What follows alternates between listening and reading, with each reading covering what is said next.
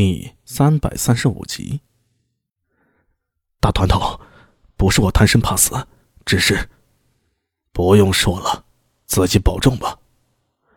高大龙抬手打断那人的话，然后一瘸一拐的走到门口，打开房门。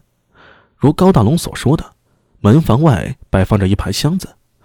昔日乌烟瘴气的毒房里很安静，楼下不见一人。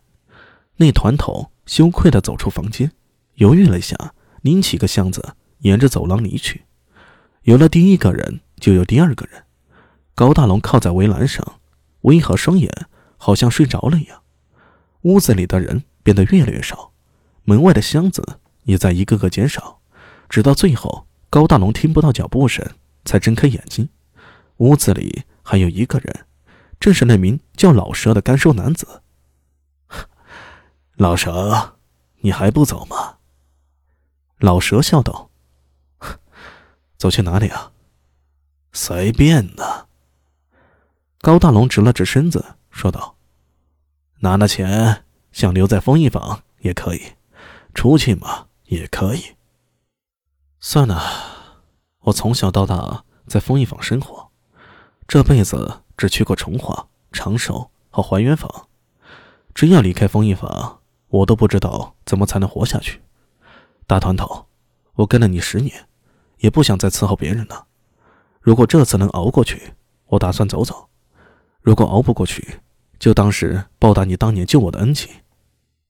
高大龙眸光一闪，凝视着老蛇，半晌后，他笑了。虽然他笑的时候看上去更加丑陋。老蛇，多谢了。老蛇点了点头，说道：“现在剩下咱们两个，怎么办？”高大龙说道：“你回去安排一下，外面那些钱你都拿走，安排好了再回来吧。”好。老蛇答应一声，走出房间。外面还有两个箱子，他也不客气，拎起来就走。而高大龙则一瘸一拐的走出房间，站在栏杆旁边。看着楼下空荡荡的大厅，昨天这时候这里还是人满为患、喧嚣热闹，而今已变得冷冷清清，看上去颇有些凄凉。高大龙脸上则浮现出一抹阴冷的笑容，他深吸了一口气，转身进了房间，把房门关好，从床头的暗格里取出那个装满了诡异之血的瓶子。高大龙拔掉了塞子，一股寒气扑面而来。让他惊灵灵的一个寒颤。屋里灯火通明。高大龙看着瓶子里粘稠的血液，自言自语道：“齐飘，你想要我的命吗？来吧，我等着你。”说完，他一咬牙，仰头把瓶子里的血喝了个干干净净，而后如同醉倒一样瘫在了床榻上。高大龙闭上眼睛，只觉得天旋地转，眼皮子直打架。好像没什么变化呀，他喃喃自语。没等说完呢，他突然睁开眼睛，眼珠子仿佛要掉出来一样，脸顿时变得通红，身体中仿佛有一团火在燃烧似的。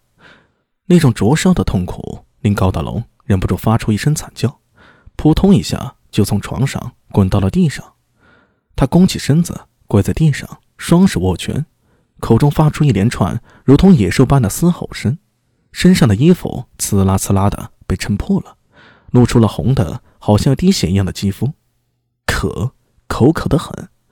他挣扎着站了起来，跌跌撞撞的走到桌前，双手按在桌上，不想桌子冒起了青烟，紧跟着“噗”的一下窜出了火苗，吓得高大龙大叫一声，忙抬起手，身体不受控制的“砰”的摔在了地上。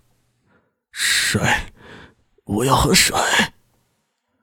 高大龙那双通红的眼睛盯在了地上那一滩鲜血上，那是黑牛的血，他的尸体就在不远处，鲜血仍在哗哗的流淌着，在地上汇聚成了血泊。高大龙挣扎着爬了过去，一头埋在了血泊之中，拼命的喝着地上的血。那血入口之后，并没有让他感觉好转，整个人变得更加干渴了，体内的灼烧感越来越强，地上的血。已经无法驱赶走干渴的感觉，高大龙的眼睛盯在了尸体上。他冲过去，把黑牛的尸体翻了过来，那双通红的眼睛泛着妖异的光芒。他大吼一声，张口狠狠咬在了黑牛的喉咙上。高大龙的牙口并不是很好，可这一次却顺畅地咬破了黑牛的喉咙，鲜血顺着伤口流淌进了高大龙的嘴里，让他多多少少缓解了一些干渴的感觉。可这样一来，也使得高大龙对鲜血的渴望越来越强烈了，吞咽得更加迅猛，肚子都胀了起来。把黑牛的血喝干之后，高大龙抬手就把尸体甩了出去，而后仰面朝天的躺在了地板上。他喘息着，一动不动，身体的毛孔中泛起了一种奇异的光亮，就好像是蛇鳞一样，慢慢的覆盖在他的身体上。可是他却毫不察觉，依旧静静躺在那里，双眼空洞的看着天花板，一动也不动。时间仿佛静止了，高大龙的呼吸也渐渐平静下来，一呼一吸，似乎有一种非常奇特的韵律。深远而悠长，恍若没有呼吸一样，这感觉好奇妙。身体内的灼热感虽然还在，但却并不痛苦，反而让高大龙感到有些温暖，就如同，就如同在母亲的子宫里一样。